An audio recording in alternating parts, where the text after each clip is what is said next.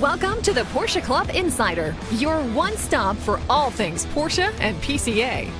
Here's your host, Vu Nguyen, and the Insider crew.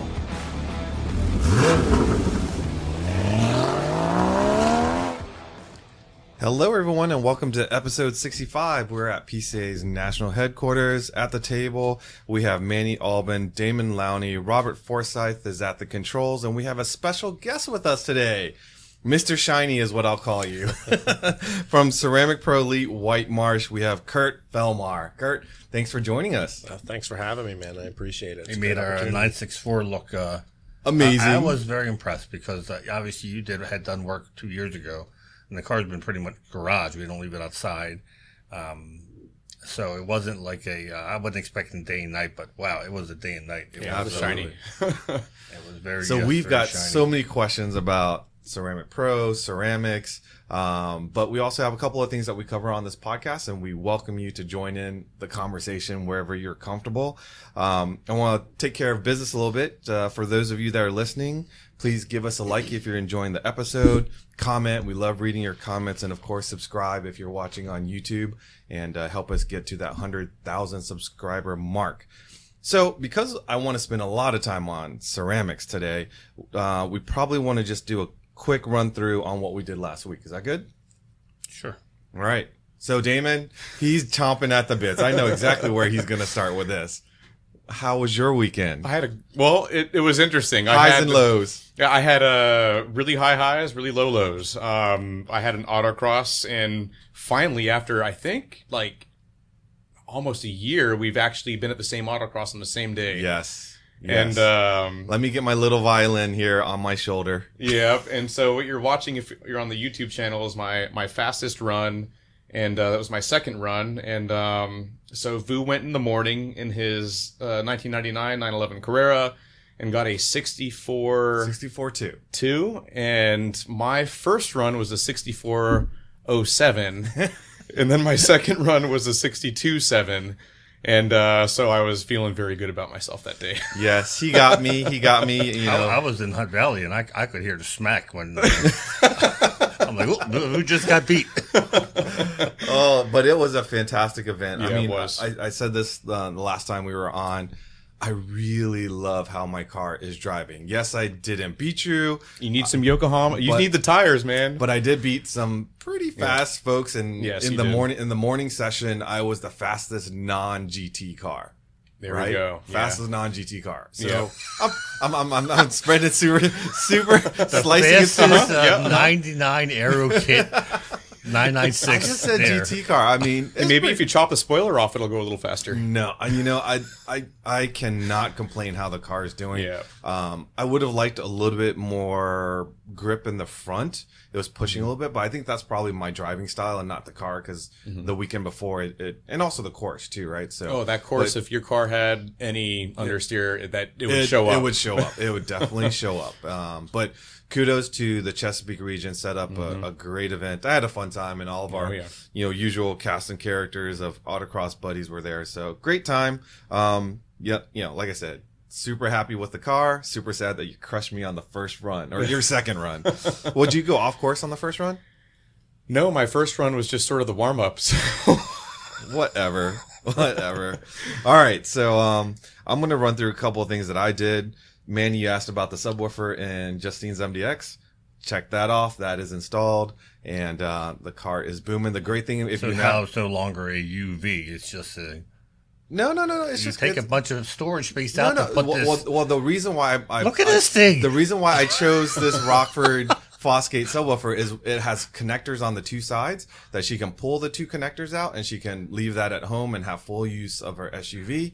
Um, what's great about it is everything was able to be connected at the back because uh, the subwoofer is uh, the factory subwoofer is in the back and you can get your signals from there. And then you could also get um, because of this her car doesn't have the power hatch, but it has the power leads in the back for a power hatch. So we were able to get power, ground, remote turn on, and everything from the back. And then I I said, you know what? She has cracked fog light lenses. Quick thing, I'll just throw those on. That turned out to be removing the whole front bumper cover to get those silly things out. But uh, all is done and happy there. Where are you at? Because that garage is way too uncluttered to be yours. That's at Dave's, my, my brother's. Um, I made Charlotte happy, and I finished up the topiary wall for her for the uh, parade store. Here's the other thing: is um, I didn't have time to work on the Odyssey, so I gave it over to Danny at Benchmark because I had this like slight oil weeping smell, and I thought it was just a gasket. So, anyways, I left it with him uh, while I was on travel. Got it back. Have you ever seen the metal on a valve cover deteriorate? I, Not I, me. I, I don't even know how that happens. So if you look at this valve cover on, um, yes, it's got 220,000 miles, but It's the coil pack seals, correct? Where, where well, they it's, go. it's, it's, it's, a, it's, spark the- plug? it's where the spark that plugs. looks like a crack. It is. I know. So how does that even happen? Because that's not under pressure. It's you know, there's nothing there for you to pry on. I mean, it's really the coil pack location. Yeah. But the heat and stress, I guess, after 220 some thousand miles. Um, yeah. On my 270 something thousand mile Camry, that the valve covers did not look like that. So yeah, it's really interesting how. Yeah, and you can see it's like uh, at the bottom of the uh, spark uh, plug hole or whatever. Yeah, like you see how it's like corroding. The metal's corroding. That usually happens when you drive like a grandmother all the time. I think. If you keep it below 2,000, So, anyways, it's replaced Not enough off, heat to burn off it to off. another 200,000 miles. Um, I told you guys my brother, uh, you know, inceptioned me and got me to replace his power steering pump. So that was interesting. Um, but yeah, uh, lots of car stuff, lots of things going on in the Nguyen household because today after uh, the podcast, I'm going to Jason's graduation. oh, So Very we get to celebrate that. And so getting all the car stuff out of the way, cleaning up the house. We got family coming over. How about you, Manny? How was your weekend? Good. We did a Hunt Valley Cars and Coffee again. We stayed there so long talking that we ended up saying, "Hey, it is almost lunchtime. Let's go to uh, get some barbecue." So we went to Mission Barbecue, which I didn't know that was even in that uh, center, but it- it's on the other side. And uh, Juan brought his. Uh, Juan Trum comes from South Jersey to this event, two and a half hours each way. He drives Wow. down. He likes Wow. he has that much good of a time at uh, on Valley awesome. Cars and Coffee, and of course he's uh, befriended us, and we uh, so we all hang out. So we all went like six of us to get uh, to get barbecue. He got the seventy nine. Uh, I sent Robert a picture. I don't know if he has it. Seventy nine nine thirty. Um, that uh, is almost hundred percent original. It's um, black metallic. But I swear it has green. And I looked at it, I said, I know I'm colorblind, but it looks like, like it has green. Everyone else agreed. Hmm. And I said, Factory color? Factory, yeah, because uh, I used to have a uh, black anthracite metallic 928, Mm-hmm. but I can't remember ever it being greenish. Do you think the green is from the flake? I don't know. I, I think it's probably. I looked up flake. Rennbow to see. There's a picture of it. Yeah. I looked up uh, Rennbow to look to see uh, what um, colors were available, Mm-hmm. and I couldn't see anything that would have had green in it. But anyways, it's a uh, really stunning car. It's um, it's got I, I like it has the headlight scorters. Mhm. that were like popped up instead of recessed into Yeah. the uh, bumper. And I think 79 was a year, right in the middle, 79 or something when they changed that. But that was my poster car in blue. I used to have in my bedroom was a, a 79 930, which was the last year before he went away and wouldn't come back until 86. Very nice. So do you do you like the early turbos without the intercooler, Well, that one has the intercooler. or do you like the later with the intercooler? What would you have if you had? to oh, I would one? have probably the intercooler. Yeah. Really? Yeah. Uh, I'd go for the early and make it work somehow.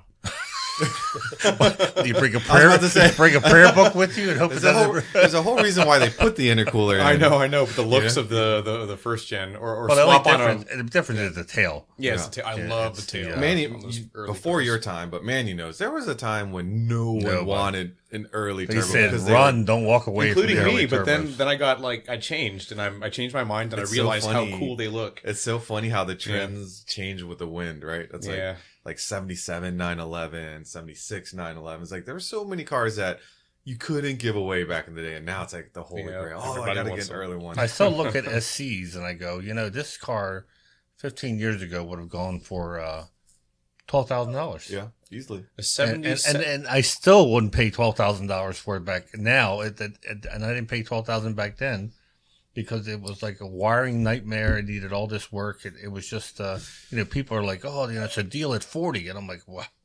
There are so many cars that everyone here at the table will say we should have bought.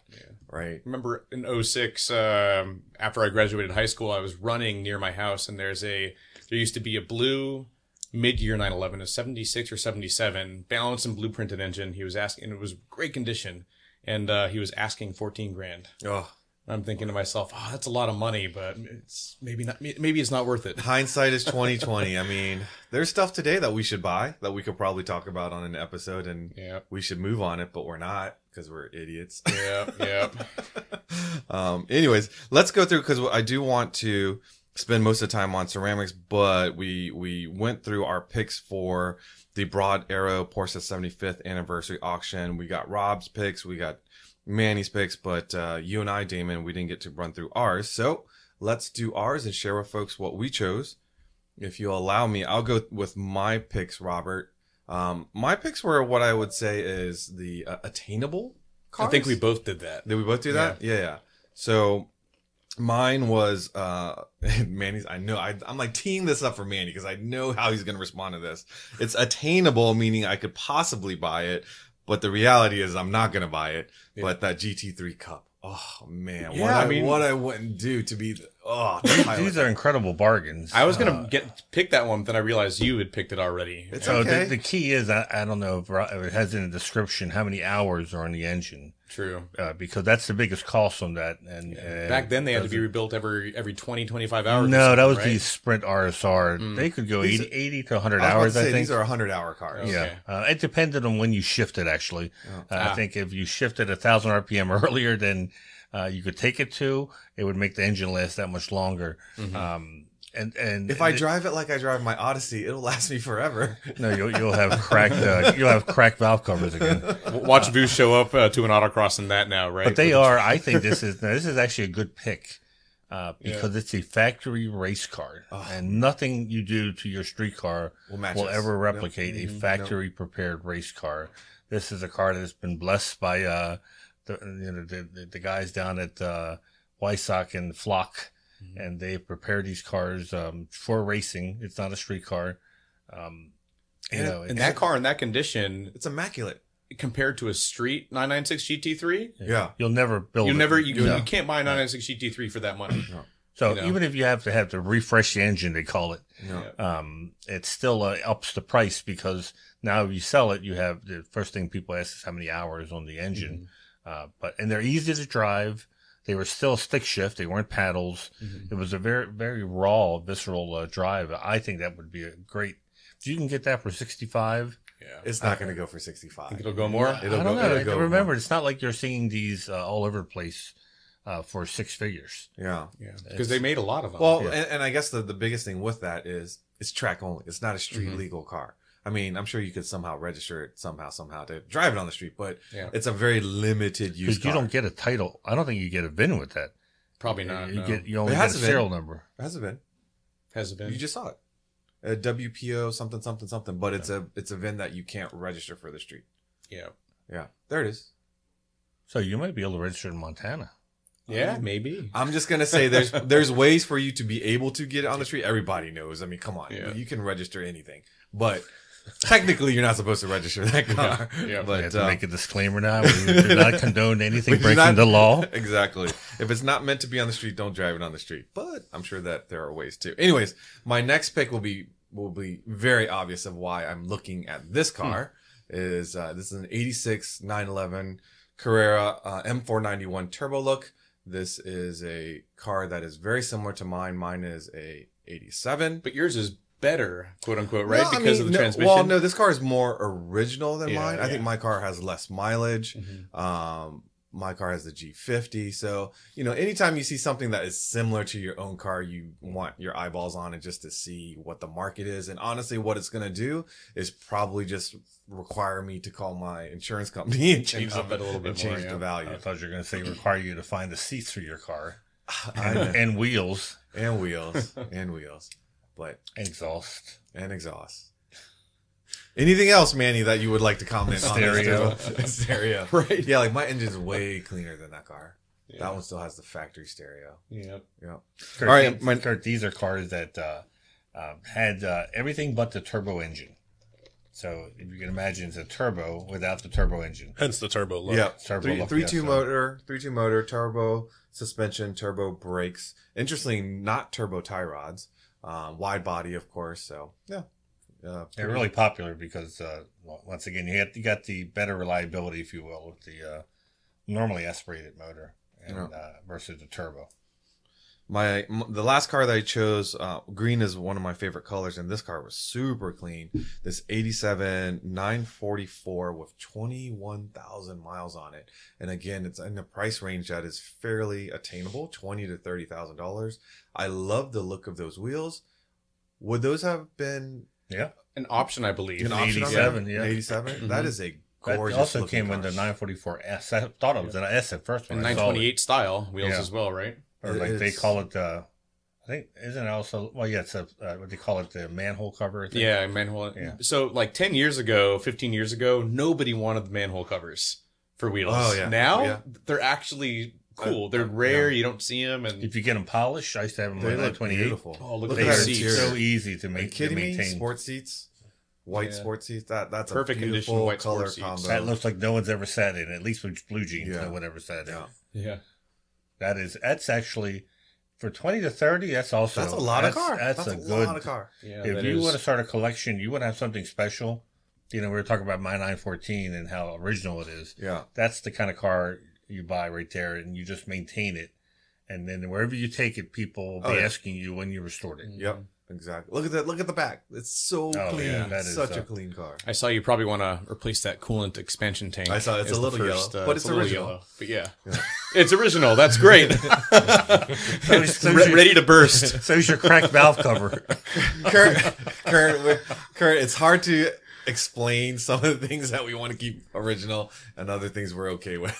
yeah, yeah. Hey, if you don't drive it much, maybe that's okay. All right, let's move on to Damon's picks. All right, yeah. So let's see what we have first. Uh, I don't know if I'm calling out a car. Okay, cool. 1981 924 Carrera GT. So my cars are somewhat attain. I don't think there's any car here that's super attainable except for maybe a couple. That's the is- price of a base Boxster, maybe. Yeah, base Maybe, Boxster, maybe. maybe. but it was one of the cheaper cars. You know, that wasn't No, that's the a base Boxster. That's a uh, uh, unicorn, also one car Yeah. that was never imported to the U.S. yep. Uh, that's a definite conversation piece because uh, Mm-hmm. most people won't know what it is, but Yeah. that's the forefather the So the- 944. The 924 had a narrow body, but then for the Carrera GT, they took the some fender flares that are very similar to what the 944 looked like later, bolted them on, and then made the two liter turbocharged engine uh, up the horsepower to 210. Now, it was also about 300 pounds lighter than a 924 turbo. So if you put that together, that's probably a 23, 2400 pound car. And I can think of another car that's roughly that weight with 210 horsepower, and that's the Carrera RS 2.7. Mm. So I'm thinking here, this 924 turbo has the performance of a Carrera RS 2.7, costs way less, has probably better handling if you like that front engine transaxle sort of feeling than a rear engine, and it would probably be a blast to drive. Um, I'm- I think I'm for a hundred with that- grand, I'm in love with that like tuxedo pinstripe interior. That's totally yeah, Well, that So was they- a homologation car, so they had to make, I think, four or 500 of something like that, to yeah. be able to run this at Le Mans. So, Yeah. did yeah. they have the? Uh, so this one is. It looks like black with a red stripe. Did they come like that, or is that an I've aftermarket seen, sort of uh, thing? I think it was aftermarket. Yeah, so I mean, it looks really cool though. I, I really uh, enjoy the look of this car and the condition. These are the kind of cars that all you need is the serial number, really. yeah. Mhm. because they're they were race they were built for racing. Um, you know, these are street car versions, but nonetheless, it's uh, yeah, it's a great piece of history. And if you if you, between a base Boxster, new base Boxster, and this, for me, I would get the nine Well, I mean, four you're getting something that's like so much more Yeah. unique, right? yeah, very And, unique. and, and not not everybody can just go out. and Most plunk- people would plunk come out. up and wonder if it's just a tribute car, not a Yeah. uh, real Carrera GT. And for 'cause- people who think, you know, 924s or 944s are just VWs, well, I can assure you that all the work Porsche did to make the 924 Turbo and then to make this a Carrera GT, um, it's not a VW anymore. How cool is it that you can just walk around and say, "Yeah, I own a Carrera GT." Yeah, exactly. And then everyone will think it's like Joey from Friends, right? Yeah, Yeah. I own a Carrera GT. Yep, yep. Cool. So next car. Let's see. So I'm thinking, yes, I picked the same car as I think Rob last week, um, 968 Club Sport. Uh, I owned a 944 S2, which had a similar three liter four cylinder motor. Um, the 968 came with VarioCam, which is sort of like Porsche's first iteration of Honda's VTEC in a sense. You know, it was cam timing changed, more mid range torque, you know, a lot of power up top, uh, really good engine. And the Club Sport has uh, lighter weight, no rear seats. Um, things are more, they've taken away a lot of the electronic things like opening the hatch uh, just to save weight. They didn't change the powertrain at all.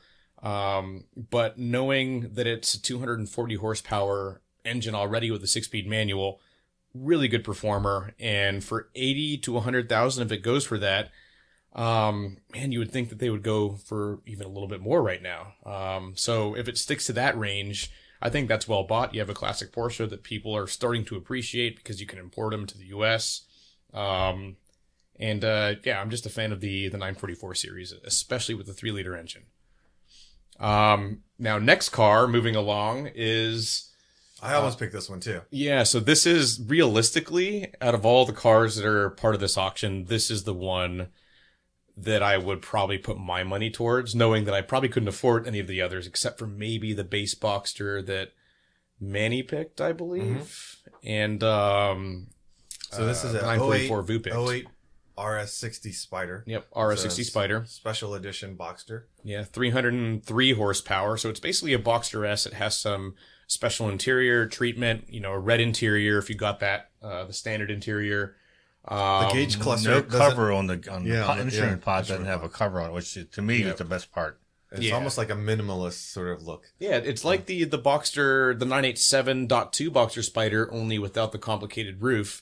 Now, if you ask me, do I want the Boxster Spider with the complicated roof that you couldn't put up in a rainstorm, or do you want this RS60 Spider, which might be a tad slower, but really offers similar looks, easier drivability, and you the- don't have to worry about it? but it. the rear hatch of the Spider is where it's at. Like I know, Yeah, it looks Great. I know that top is a pain in the behind, yeah. but the rear, you know, the rear tunnels, that's what makes that car. Which is- how, um, how many people can say they have a Boxster RS?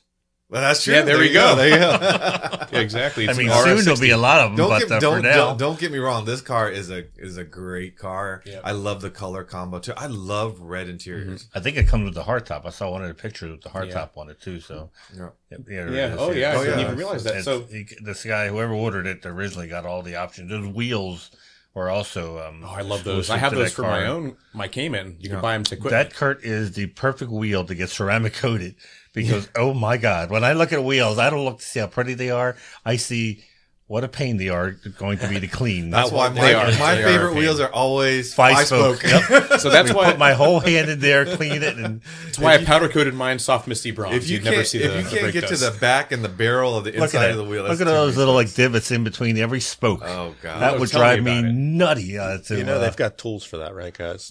but that means more Oh, time. do if, No, I but, uh, could, if I could get that thing ceramic coated where I could just spray it off, yeah. that would make it completely worth it. So Yep. I'm going to segue a little bit here Mm-hmm. because I, I f- I feel bad for Damon because we're talking about shopping for cars and Oh, I have a feeling that he actually too will have to shop for a car. yeah, we'll, we'll we'll talk about this more a little bit next week. But um, so uh, if you remember, I was uh, helping uh, The the, Novotniks um, with a clutch job and some other stuff on their 986 Boxster, and I was heading up. So I autocrossed with Vu in the morning and afternoon.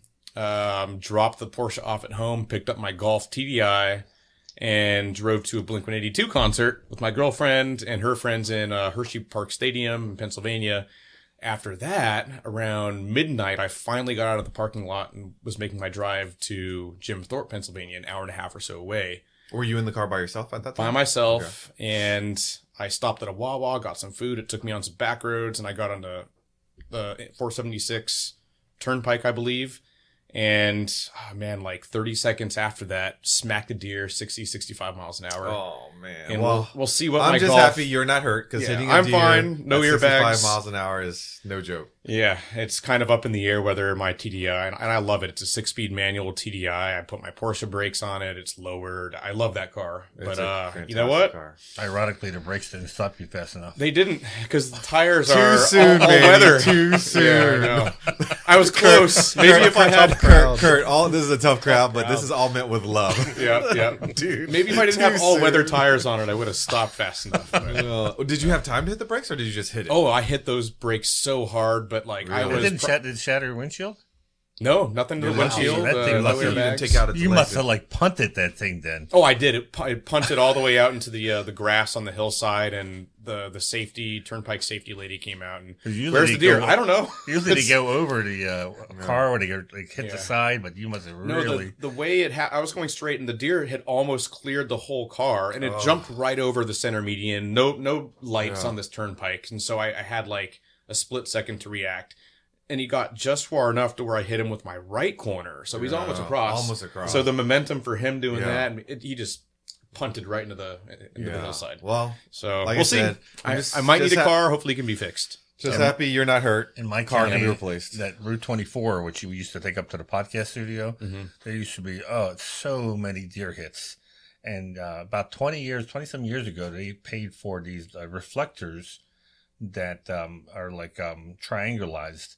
And so when headlights hit it, it shoots beams of light into the woods that you don't see, but they see. The deer Oh. see. And they stay. and then it's like plummeted because you would see all these dead deer alongside of the road from people hitting them Yeah, at night. And uh, suddenly, when they put these reflectors on, yeah.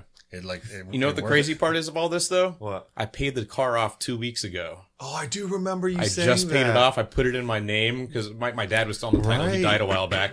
And I put the car in my title like five days ago. Yeah, I remember you So- went to Well, at Terry least you didn't switch to just liability only insurance. No, no, I kept it. Yeah. I kept everything. Wow. so that's that's good that you had. Full So, a quick note about deers in my neighborhood. It, they went up in arms because you know at dusk there's this there's this one The road. deers went up in arms. No, no, the the, the neighborhood people did. So, so there's this there's this there's this like little road where deers cross around dusk, right? So our county decided to put deer crossing sign, and I'm not joking. People in the neighborhood on the the neighborhood Facebook page said. Who decided that the deer should cross there and put the signs up? They were mad that they put the signs up because the deers are reading. That's where they should cross. uh, but you know, they removed them because they Yep. got so many complaints because people said that it was an assigned crossing area for the deers. Freaking idiots. yeah, well, neighborhoods. Neighborhood Facebook uh, Yeah. discussions. Anyway, so at the table, there's probably no one that worked harder last week than Kurt. I think what 30 hours or so on the 964. Yeah, I'd love to take credit for it, but it was my team, right? Especially my head tech, Justin. Yeah. Um, I, I think altogether probably between 25 and 30 hours on Projekt 964. Yeah. So let's let's set the stage of before it got to you. That car, um, the previous owner, for whatever reason, he decided that you know the engine wasn't running right, and he left it outside for almost ten years before we got it. We got it back here, and it was just it was so cloudy. Like we just did a quick, you know, buff, and you know, just to make it presentable. Um, you you did meter readings and everything, and we could tell that whoever had the car or maybe tried to do it before the 10 year thing like they leaned on the edges of the the rain guards and you know wore away some of the paint but it wasn't a lot. But is that typical of how you get a car or what's Yeah, a car of that era, um, you know, what we saw was pretty consistent, with other yeah. vehicles like that, right? Um, especially if, you know, you get a DIY kind of person who wants to try something or if they get it detailed regularly, right? There's only so much paint and, you know, every time you polish it, you are taking away microscopic amounts of it. So there was a few areas that had burned through, um, Yeah. and then there was obviously defects all throughout, but we can touch base on some of the process in a bit for sure. But so so Projekt 964 is guards red and for those of you that don't know it's a single stage paint meaning that there is no true clear coat right and so my first question or probably our listeners is going to ask is the ceramic process for a single stage car is it different No, the process ex- is exactly the same. Um, there are some other ceramic coatings on the market that should not be used on single stage. However, the products that we used are completely completely safe, compliant, and everything with it. But the process is the same in terms of the preparation, the machine work, in terms of the correction or polishing. That's all exactly the same. It's a little bit different from, you know, the, the method that you go at it, but we do the same, you know, same overall process.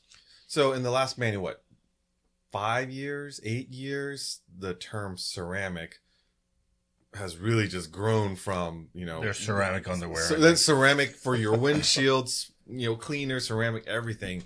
Like take us through the range of Go to ceramic. Walmart right now. Half the shelf says so- ceramic. Yeah, so obviously it's become a buzzword in the industry. As you mentioned, you've got ceramic everything, right? Ceramic tire shine, ceramic soap, ceramic quick detailer, this and that. At the end of the day, the, the real things that are still truly ceramic is going to be the actual coatings, right? The long term paint coatings, the wheel coatings, there are glass coatings as well, and even trim stuff too.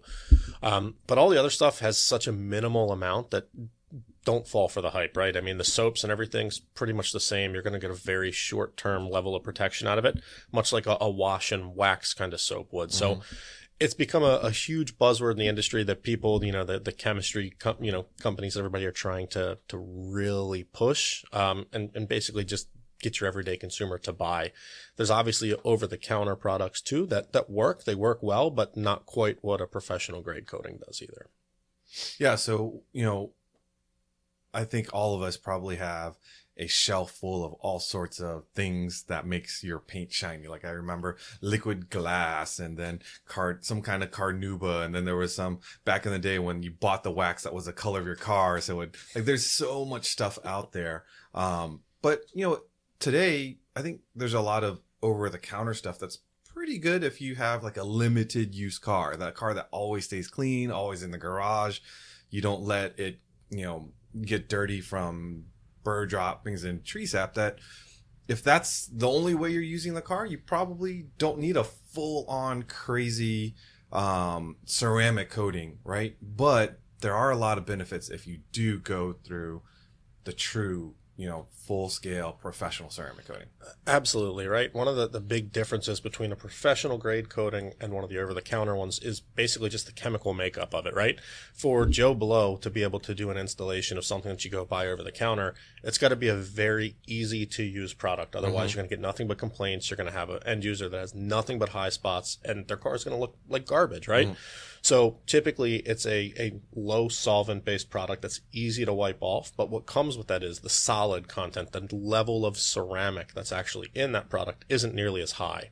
And that's just because it's got to be easy to use. Yeah. Versus what a professional grade, you know, installer is going to do has much more of the actual ceramic, whether it's titanium dioxide, silicon dioxide, silicon carbide, whatever it is in that product, there's going to be a lot more of it in there and the carrier solvent is going to be a lot more harsh in order to keep that on the paint at the end.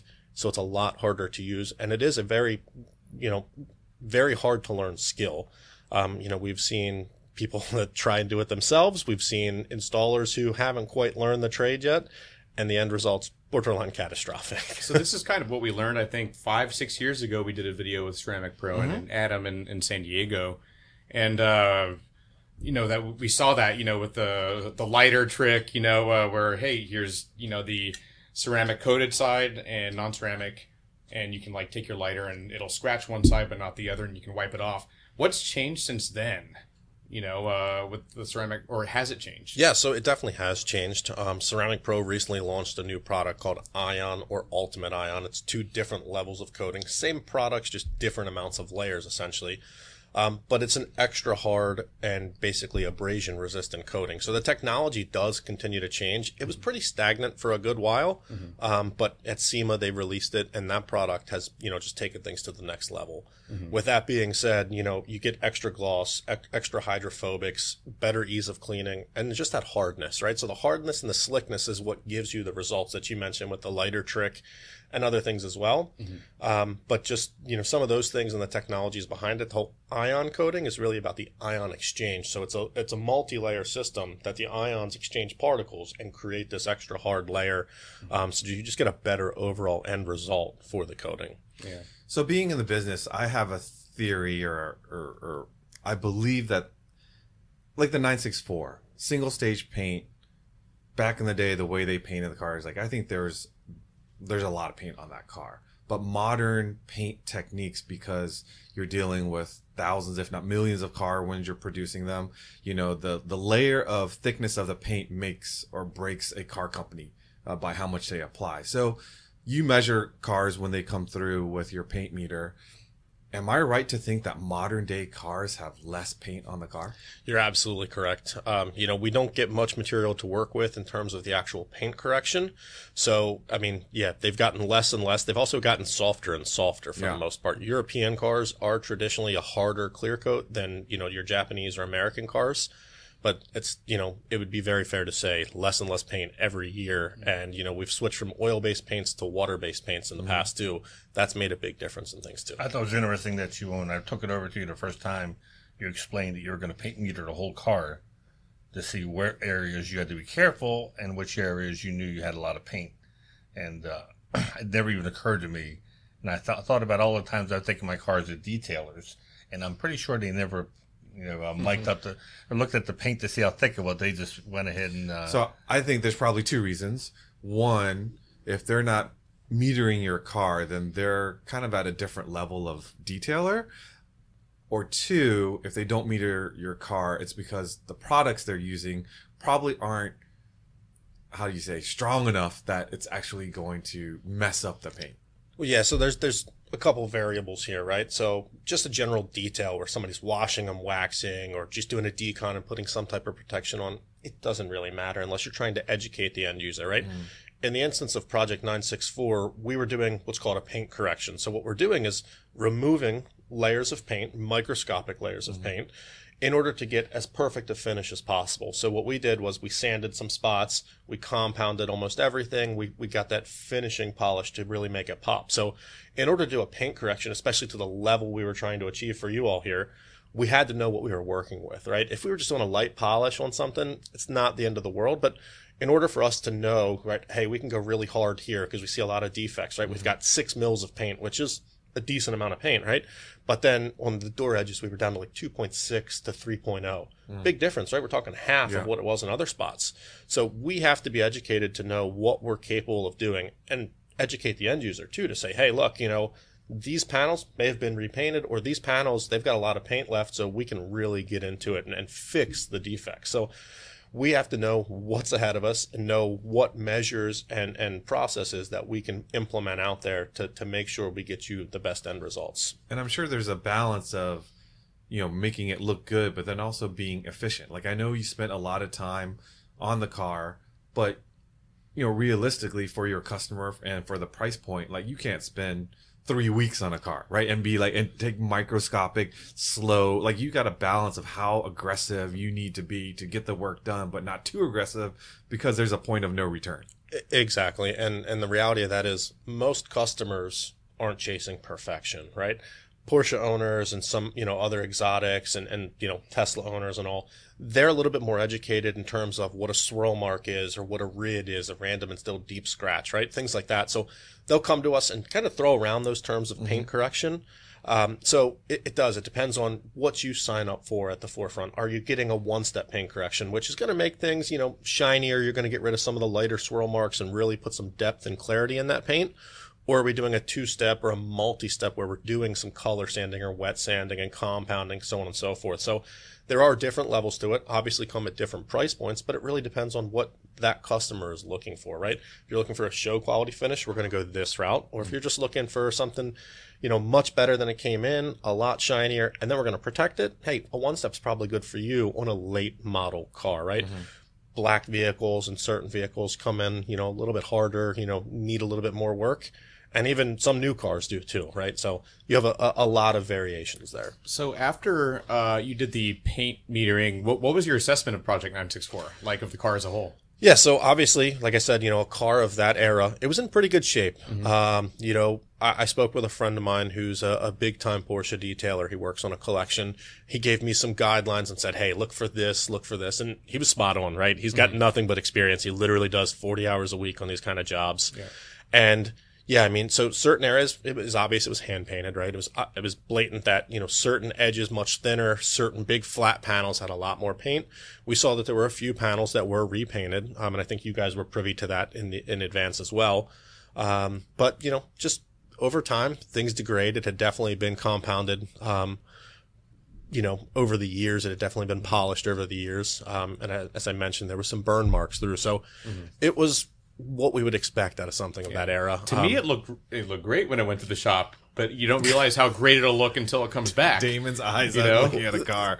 that was the thing, right? When, when when Manny dropped it off outside, I took some photos of it and posted on my social media. The number of messages that I got from people like, "Man, that thing's awesome." I'm like, "We haven't yeah, done any work yet." Right? right? It, it, it, looks good. It does, right? Yeah. But to somebody like us, mm-hmm. that's what we specialize in, right? We yeah. look at things and I immediately see, all right, here's swirl marks, here's scratches, here's some oxidation the average Joe's like, oh, that's a shiny red car. It looks great. Oh yeah. We get it under our lights and we do our inspection, we do our metering, and we're like, whoa, man, like this thing needs some love. yeah. But yeah. those are the projects that we enjoy because we yeah. don't get to do that every day, right? Mm-hmm. We might get a 2023 911 and we might get a five 2023 Tesla Model Ys and Model 3s that require almost none of yeah. what we did, right? Even for somebody that's fanatical and says, I want this to be absolutely perfect, we can knock that out relatively quickly, relatively easily mm-hmm. without testing our skills. Yeah. In the instance of this, it was it was a fun one, right? I mean, my my guys, number one, I enjoyed it being there. My customers love seeing it, but but my head tech really enjoyed cutting into it, right? It gets to test and sharpen your knives every day, right? So it, it, was a cool one. It's good to hear. So what does a uh, so somebody buys a new 2023 Porsche and they bring it to you and you hear well we're going to paint correct it and you're saying well this is a brand new car why would paint need to be corrected?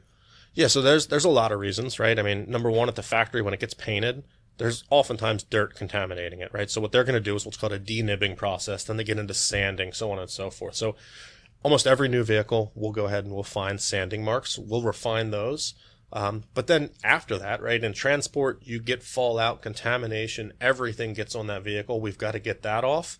Um, but then should it go to the dealership? it gets washed or in the pre-inspection process they're removing the plastics whatever it is somebody's taking their hands over the dirt and everything they are instilling defects right it's it's something that does happen you may not be able to notice it but if we point it out to you then you'll you'll never unsee that unsee right it. that's the thing right once it's seen yeah. it can't be unseen but even something that comes in that most people think is perfect there's a big difference between when we touch it or when you bring it to us and when we finish touching it, right? You'll notice there is a definite difference in the gloss. A lot of that is in the coating, but the majority of that comes from our prep work where we're doing the cleaning, where we're doing that paint correction process. Even on a one step, the level of gloss that's achieved is a big difference. And just, just think about it. the car was painted in Germany, right? At least a couple of months at sea or whatever and then gets to the port and then gets to the dealership probably is going to sit outside because not all cars are going to be stored inside then they peel the plastic off of it and then you know some teenager in the back or whatever might be washing it with a clean or not so clean sponge so a lot of things could happen to the surface of that car between the time you know it was made and by the time you yep. you you buy it and then drive it for a couple weeks and then finally bring it to someone like you yeah like i've you know i, I i've seen fairly new cars have some. I actually bought my my car was off the showroom floor, and I had to get one fender repainted. Yeah, yep. and, and that's another thing that happens in transport, right? I mean, I mentioned it at the factory, but you know, as, as something's in transport, whether it's coming off at the port, somebody might ding a door or something like that, and it has to get repainted, and then you've got hologramming marks from you know the body shopper, you know, at the port where they have a lot of those guys. We've got defects that are instilled all along that process until you take ownership. So let's let's rewind a little bit. We're talking about um, you know c- consumer grade versus professional grade. Like we talked about earlier, painting. Like like you could you could go and buy Krylon and paint a fender and put some you know glossy paint and whatever. But certainly it's not going to turn out the same way as if you go to a body shop with base coat, clear coat, and proper prepping it. One of the things that you know an elite dealer or, or someone of quality uh, applying ceramic it's not actually the applying the ceramic part that's the time consuming the hard part. It, yes it takes skill and takes technique but it's prepping everything before you put all that stuff on. Because if you have a poor base that you're putting it all on then you're like locking in the bad stuff. I, I gotta say when i watch these videos uh, when these uh, ceramic I keep on saying Walmart because that's where my wife and I go to shop. so I go to the automotive and I see all these ceramic things on there and uh, so I started watching videos, and and I just uh, cringed because they, these YouTubers are washing their car, And then they're going, this really easy, bright sunlight, and the car's still wet, and they're squirting, and they, they 90 it, degree like, paint. "Look, Wait, that's not how you do it? now it's fully now it's fully coated. And I thought he did no prep work. All he did was basically seal in all the dirt. Correct. And and, and I tell people, I go, uh, it, it's the, the you're not paying for them just to put on the ceramic. It's really preparing the car. They're going for that, the uh, easiest that part, barn probably. find look. So Kurt, I I would hope that most of the over the counter stuff that you're buying, people are sealing in the bad stuff, but that's that that's not gonna last. Like eventually that's just gonna you're gonna the bad stuff's gonna be revealed again. It's what I what I kind of cringe as Manny said, is where people kind of go around and get the commercial stuff and then try to do it themselves and lock that in. And if you lock that bad stuff with sort of the commercial quality uh, ceramics out there, then you definitely, if you if you don't know the term flashing, then you definitely shouldn't do it because that's where bad things happen. Absolutely right, and and we've had people that have had you know a, a we'll just say a corner shop detailer or a do-it-yourselfer try things like that, and you get high spots galore, and and essentially what that is is excess product in areas that looks extremely streaky, kind of like an oil slick. And when you first see that, it's the flashing point that you mentioned. Yeah. When you see that, you're supposed to level it or remove that excess. And While it's see- still soft. Exactly. Before it cures, right? And, and we see that all the time. Um, and it's a, it's really hard to get off, especially if you just kind of, I'll use the word goop, right? Yeah. You goop it on there like a lot of people try to. It becomes very problematic. Um, but we, we do see that a lot. And you hit on the, the prep work. That's a huge part because, yeah, you could go ahead and you can wash your car and coat it, but you've got bonded contamination and iron deposits and all sorts of industrial fallout that's going to be on your clear coat or in the case of the Guards Red paint, right? On your base coat. And that's all going to be locked in. The other thing is you're not going to get a really good bond with your coating at that point. So it's not going to last nearly as long. So the prep work is probably just as, if not more important than the actual product that's, That's going I on the think. Yeah. And what I also noticed when you guys uh, did the demo here at PCA headquarters is the very small amount of ceramic that you put on the applicator.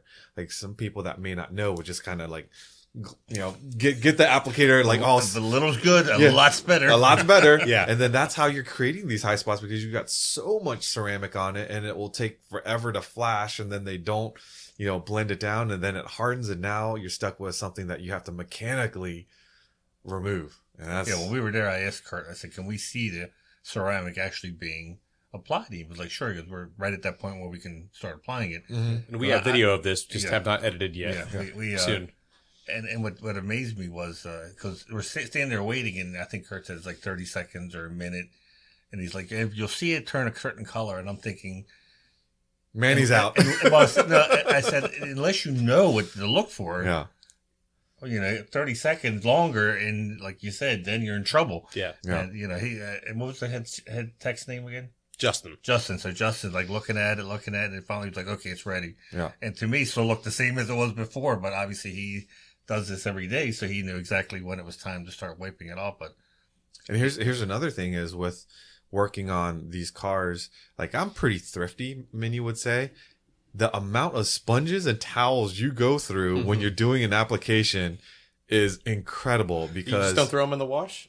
Who, who wants to know where you throw them away at so you can come pick them up? and, and, and, and, and then then how you're not really like once it's flashed on the towel like you're done like you because if you pick that up and try to reuse it now you've got hard ceramic and you're wiping it down in the car so mm-hmm. like i remember it was like a full-on bucket of tow- towels that they just tossed after mm-hmm. they, they were Yeah, done. and that's one of the things with this new ion coating because it does get so hard. If we don't take precautionary measures with our towels, they're toast, They're right? toast, yeah. So we have buckets that are kind of set up with solutions in them to try and break it down, and then we try and get them in our wash. We have a dedicated um, washroom with with washers and dryers and everything to go through that.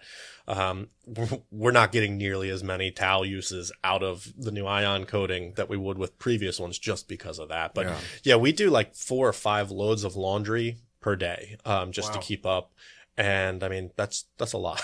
so so is it okay if i ask for those that are listening and you know haven't really considered let's take a 964 and to doing a ceramic coating job on the car what's like the price range and and, and at the various price ranges what are you getting for it Yeah, so it really depends on which level of coating you go with. And and to me, right, at, at my facility, that's one of the really important things is to kind of build a relationship with our customer and say, hey, what's your use case, right? What color is your car? What kind of use is it going to see?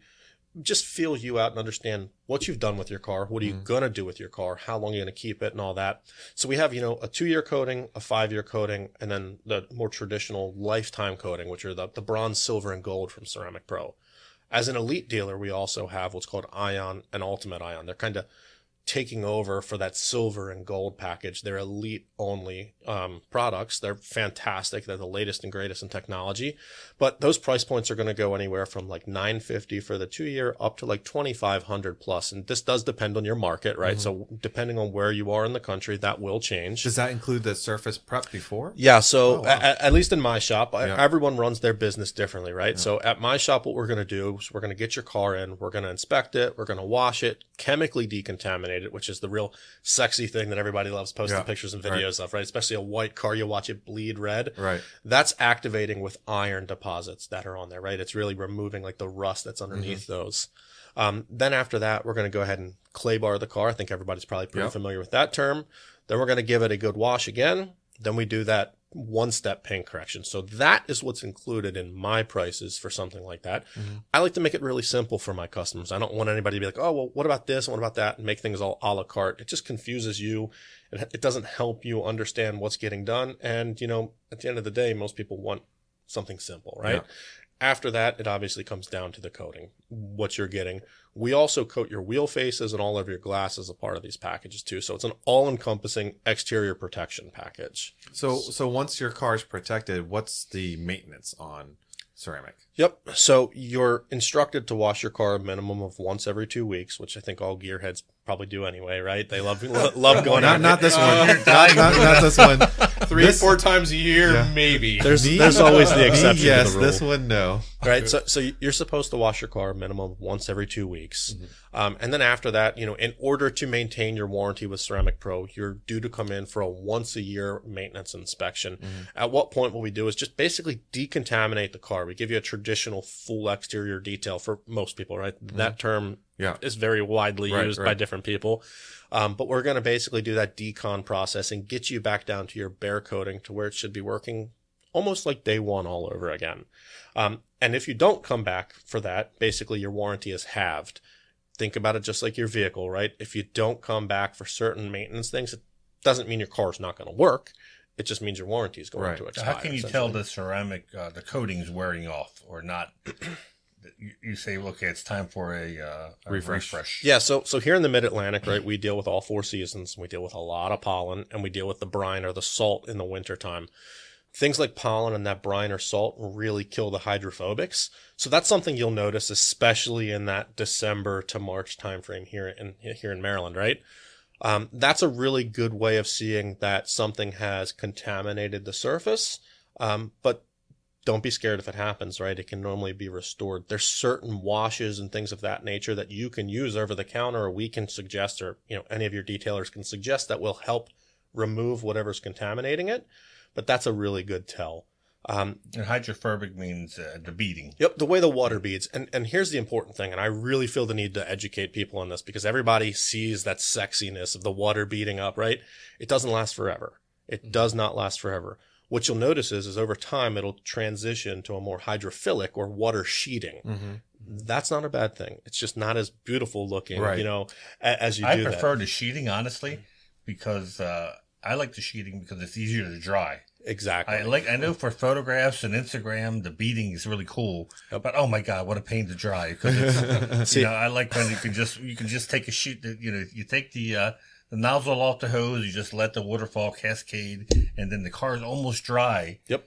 And, and you'll be able to do that on a freshly coated car, obviously, right? But as time goes on, it's just not going to be nearly as hydrophobic when it's contaminated or when it just gets older towards You- the end of I its guess you life. can see certain spots of the car where it's just different the way uh, Yeah. the Yeah. beading is than other parts of the car. Exactly. So your your vertical panels, so behind your tires and things of that nature, obviously take the the brunt of it when it comes to the salt and things like that.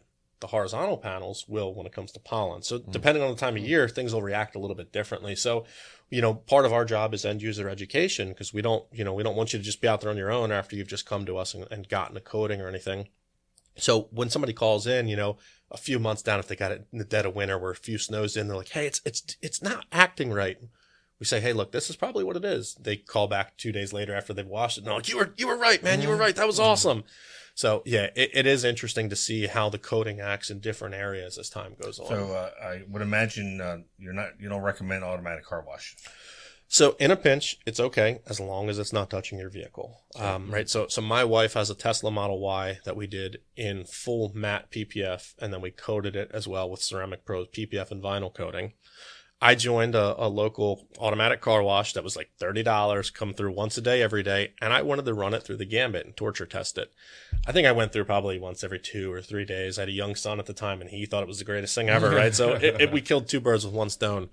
Um, I saw no ill effects of using something like that um, on a coated vehicle, right? I mean, the coatings are chemical resistant. Those car washes, because they're touchless, have to use a really high either acid or alkaline to clean. So if you're on an uncoated or unprotected vehicle, you might see something adverse happen over time, right? But for us, you know, was pretty dang good. I have no complaints. Um, I wouldn't suggest it all the time. In the car world, there's no replacement for displacement. In my world, there's no replacement for agitation, right? So a proper hand wash is going to always be the best way of cleaning your car.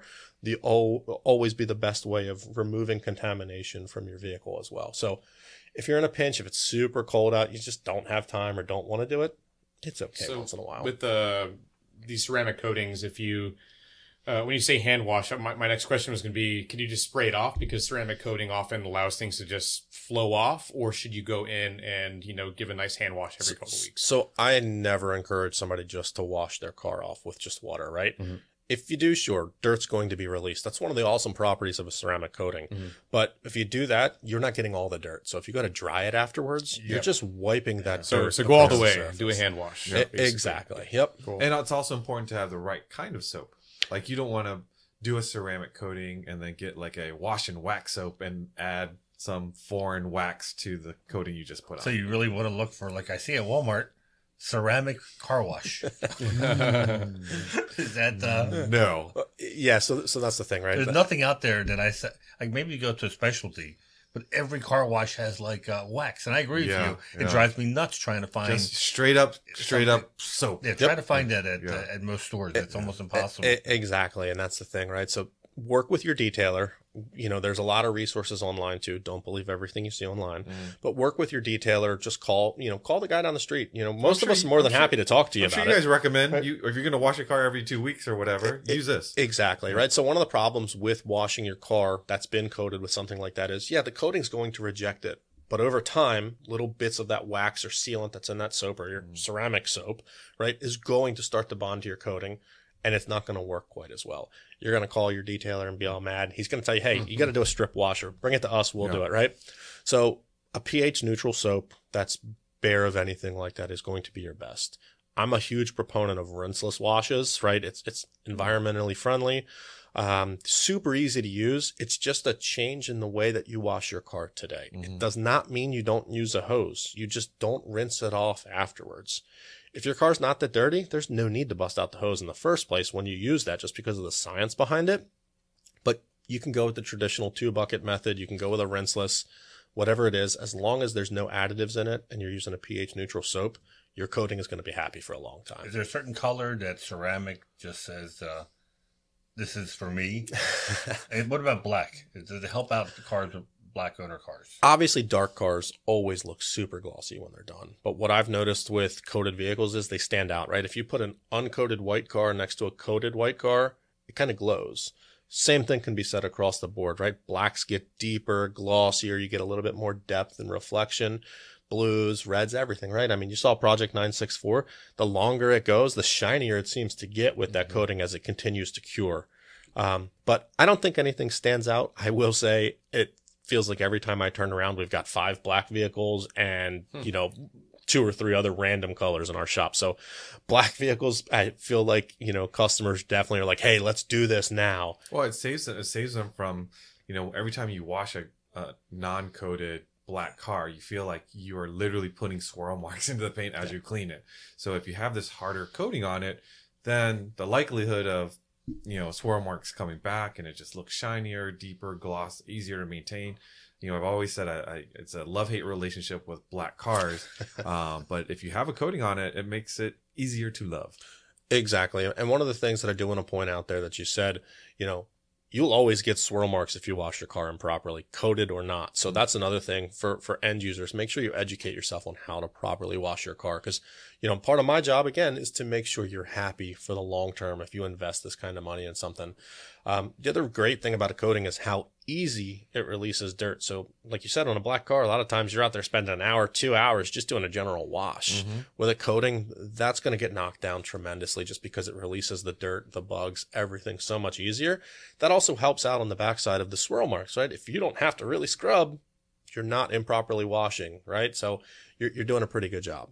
One last question for you, and you mentioned earlier ceramic coating on PPF, Mhm. paint protection film.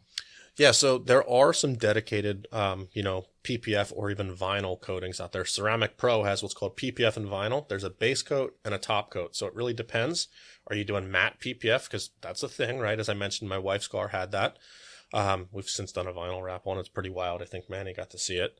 But um, you know, there there is protection for those as well. Now, Kavaca, which is Ceramic Pro's film brand, has a ceramic top coat on it. We still coat built that with into the, certain built into the film. Sure does. Yep. Oh, yeah. So it helps with the ease of cleaning. Um, it helps with a lot of things, but it, it's it's a great product. We really enjoy coating that as well, just because it really locks it in longer and makes it easier to clean for the long term too. Cool. So if you have any uh, paint protection, ceramic coating questions as you're listening to this or watching it on YouTube, throw it into the comments. We're going to encourage Kurt to look at the comments and answer any ceramic questions for you. Man, I think, uh, all right, Robert, let's uh, remind people to like, comment, and subscribe and also throw up our newsletters. If you're not, uh, you know, receiving eBrake news, performance news, or Mart Fresh news, head over to pca.org and sign up.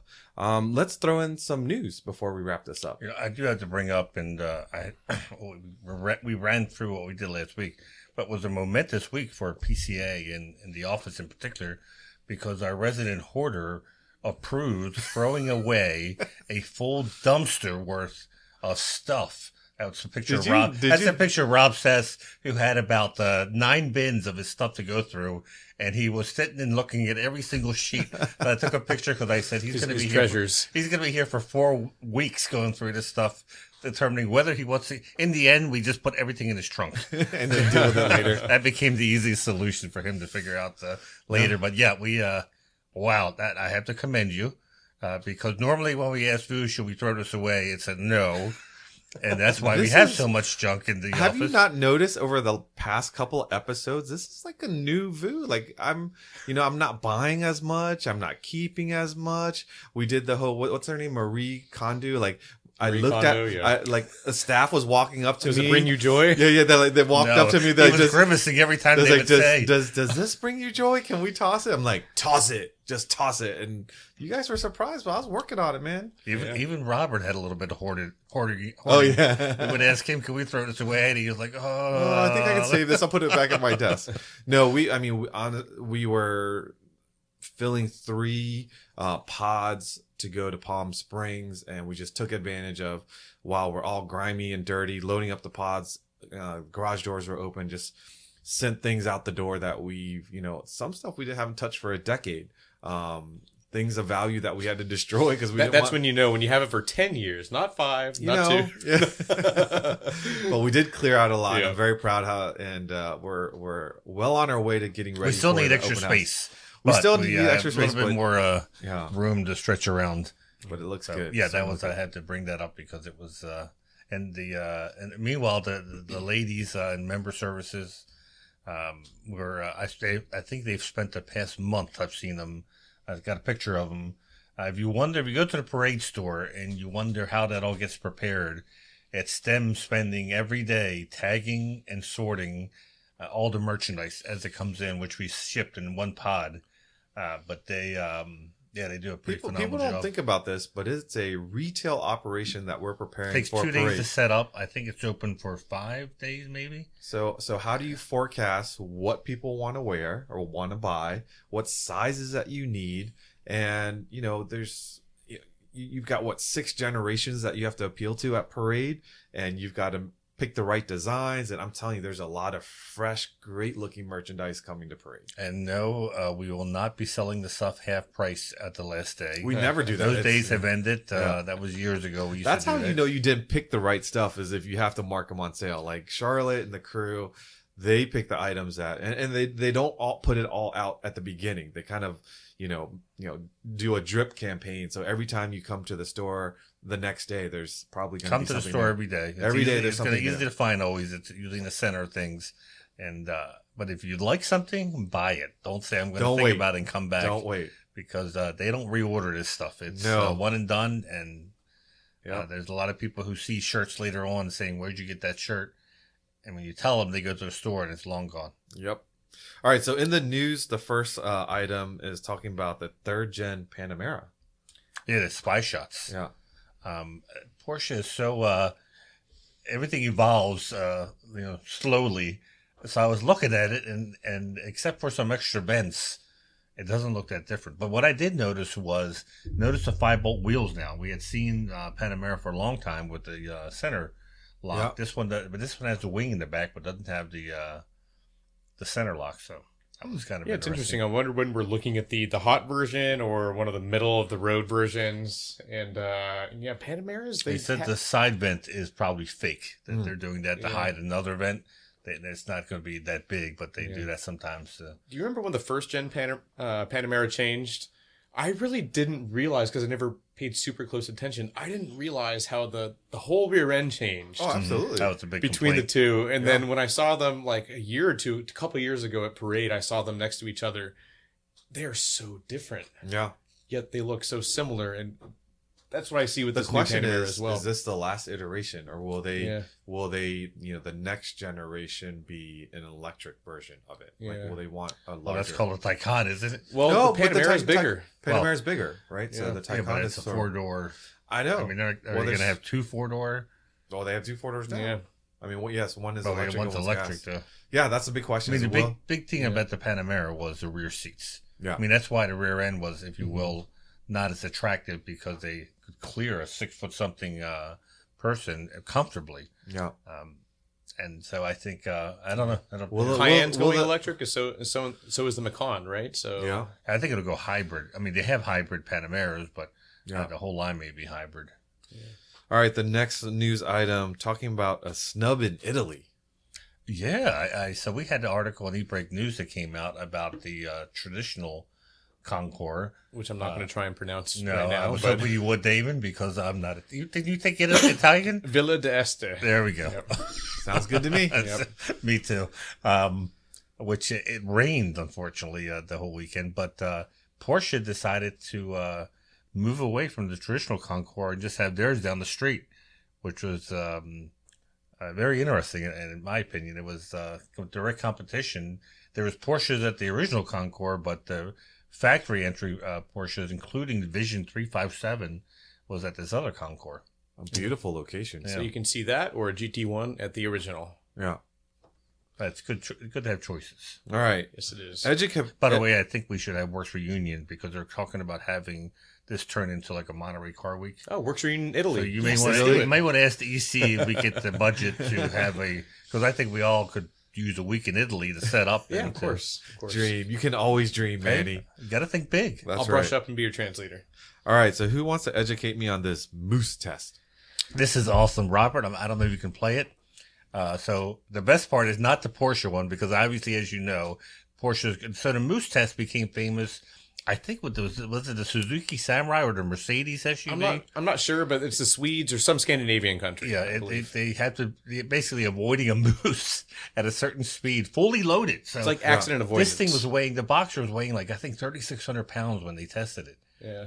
and uh, I can't remember which SUV. It was comical. It like flipped over Yeah. and failed the moose test. So the next video below, they have some of the SUVs This was I was laughing out loud in, in my wheels, like- cubicle. A Rav Four. Yeah, you got it. There we go. Watch this. And there's a kid watching this poor Rav Four is uh, handling as you might expect, fully Yeah. loaded, trying to do a slalom. And Hey, but at least Yep. it didn't roll over because I think the Suzuki back in yes, the day. Yes, the, the one that got over. his attention was uh, when we first heard Moose Test. The car rolled. Yeah. Um, Ooh, the Yeah. Rav Four didn't do so well. No, but it's a really good test to for you know a Fiesta, a non-ST Fiesta might flip right there. so the Uh, Boxster, which I, I don't think we should be too surprised, uh, it passed the Moose Test. It did. You would hope it would pass the Moose Test. Boxsters are usually in uh, well Porsches, especially the mid-engine Porsches, are usually some of the fastest cars through the Moose test. yeah. Well, So- something that low uh, in high performance, I would have. Yeah. I mean, that's an easy maneuver. yeah. Uh, but, I but feel- I I was feel surprised bad. how he- heavy it was. I feel bad because I'm watching this video and all I can think of is Damon and the deer. yeah. Kurt, you were thinking the same thing. I went there. I just I was didn't like, I know was like, I was like, is it too soon? well, so I was thinking the- about that. If, so here's the thing: the deer was running from left to right. I was next to a wall in the left lane. There was no if way I had turned to- right, I would have hit the deer head on instead of in the front corner. Oh. Uh, There was no way for me to avoid that deer, yeah, yeah. unless I hit the brakes sooner, which I don't think there was time. So. Oh man. All right, and the last one is a 963 update, Manny. So uh, the 963s are the customer cars are starting to roll in really um, well. Uh, so for um, uh, this is for Monza. They're going to have uh, Team Proton is going to have a 963. Monza is after Le Mans. Uh, but it'll be fun to see yet another 963 now. Um, uh, this is great. The first year of the 963 and Porsche is already coming out with the customer cars in addition to their factory cars. And we'll, we already saw in the, um, the U.S., uh, the JDC Miller, or JDC, yeah, JDC Miller 963 at IMSA, which did pretty well. Uh, so it'll, um, Now Team Jota, right? That'll be next year. Or, or, that- well, uh, actually, um, so Team Jota is running the Hertz car Yes. and WEC. Yeah. All right, well, I take this time to remind everyone that the volunteer sign up registration is open for Rennsport Reunion. So if you're coming out, it's one of the best ways to experience Rennsport Reunion. Uh, Treffen, which is uh, September 20th through 24th, Gateway to the West, a Ritz Carlton experience registration will open June 28th. I think Manny has um, some plans to bring on, I think, the uh, the committee chair for Treffen to give you some, yeah, some is details. at Parade when we do the uh, podcast from Parade to give you some uh, hints. And but once again, uh, for those of you who are registering for this event, want to go to this event, uh, go to the website, be familiar with tours you want ahead of time, so you can go in there, pick your, have everything picked out. Because if you're going to go there for the first time and make your decision. That's when things get sold out, and you get stuck with a shopping cart full of stuff that you can't purchase. We've had registrations sell out for Treffen in eight minutes, I think six minutes. I think Robert, what was the, what was Oh, the eight minutes Eight was the lowest. So so it's going to be very important for you to fully understand what the options are available for Treffen. Make your decision, so to speak, ahead of time. So when registration opens, you can fly through registration as quickly as possible to better your odds to get in. It's because of the nature of the event and, and the same reason why tours sell out at parade there's only so many cars you can take on a tour yeah. and so many people that you could fit in the uh, in some of the dining spaces that we have and to have everyone's experience be uh, you know enjoyable uh, there's, there's a limit to how many people we can accept and much lower than parade um, so it sells out uh, unfortunately i mean it's a good thing for the club that we have such a desirable event but yeah, this a lot of people do nothing but Treffens. They follow the Treffen tour east west, um, which I, I think is great. So by the time you listen to this podcast, a lot of Porsche employees, Porsche dealerships will be preparing for the Porsche 75th anniversary, and many of them are having events on uh, June 10th. So check with your local Porsche dealers and make sure you go out and support them and help us all celebrate. Of course, some of us will be at the auction at the PEC Atlanta, watching uh, the classic Club Coupe go across the blocks, and let's and some of us won't. We'll be back at HQ, so the, where the schmucks will be sitting. We'll be watching. I promise to we'll give be- you live feeds. Oh, that's like going to Disney World. Going, I'll bring you back a hat. um, yeah, if you're, uh, well, preferably if you're at work, uh, tune in to the Porsche um, celebrations, which I think on the East Coast it's two thirty or three thirty. The broadcast on the 8th. C S C E S T. Don't know offhand. Which I'm not sure what the C meant. Was that Central Europe? I don't know. I don't know Uh, I haven't either. written that yet. I'm, I went to Google and said, "What time on the East Coast is it? Go to CEST?" pca.org when you hear this podcast, and we're going to have a story up about that. We just have Yeah. not posted it yet. But Yeah, by the June time you hear this a By the time you podcast. hear this, they'll be up there. Yeah, it'll be. Um, uh, well, anyways, it'll be something fun to watch because they don't turn 75 every year, and they're going to have some special car, and it'll be interesting to see what this special car is that they're going to uh, debut debut on June 8th. Yep. And June 8th is important to Porsche. I'm writing a separate article that'll come out uh, next week for e-brake about why June 8th is important to Porsche, what happened before June 8th and after, and uh, it's very interesting Porsche's history. Did you know how many employees Porsche had in 1946? Gosh, I would. In 46? So you look, you've been to the sawmill in Austria. Yeah, I would red- say I would say 25 people max. that's what I think. You look at the pic. They had 226 people At the sawmill? in 1946. Whoa! Wow. And they had they were spread apart uh, basically in three different areas. Wow! and uh, in in Zuffenhausen and Gmünd, it was um, Pretty amazing. in Zell am See. Yeah. So uh, yeah, it was not a small company yet. It, it, June eighth is when they were, I think, registered the car.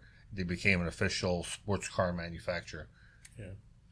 All right. Uh, also, for those of you that are planning your winter trips, uh, consider Treffen at Sea. That's uh, we s- start sailing December 9th. Registration is open. As I've mentioned in past uh, podcasts, we are already uh, past the number of uh, attendees from last year. So we've crossed over the 600 uh, cruiser threshold mark, and I'm hoping that we get to a thousand folks on, on board. It'll be a lot of fun. So, Kurt, thank you so much for not only being here today, but thank you to you, your team, for the work on 964. Thank you to the folks at Ceramic Pro. They've always been very supportive of PCA, sharing with us all the knowledge. And uh, please make sure you read all the comments and, and answer if you The can. car will be taking a tour Yep. of the West Coast for a few months. It'll be at Parade all week on display in the hospitality area. Then it goes to uh, Werks Reunion. Then it goes to Rennsport Union, and then we finish up at Unstock. Yep. We haven't decided where Unstock is yet, right? Not yet. Not yet. It'll be SoCal, but we just don't know the exact location just yet. So with that, thanks for listening. If you aren't currently a PCA member and own a Porsche, grab that VIN, head over to PCA.org and we'll get you set up with membership. If you're looking for a Porsche, we'd love to help you as well. We have the test drive program. Remember to follow our podcast Instagram page, behind the scenes photos and videos, Porsche Club Insider, all one word. Always love seeing the comments, but you can always send us an email as well at podcast at pca.org.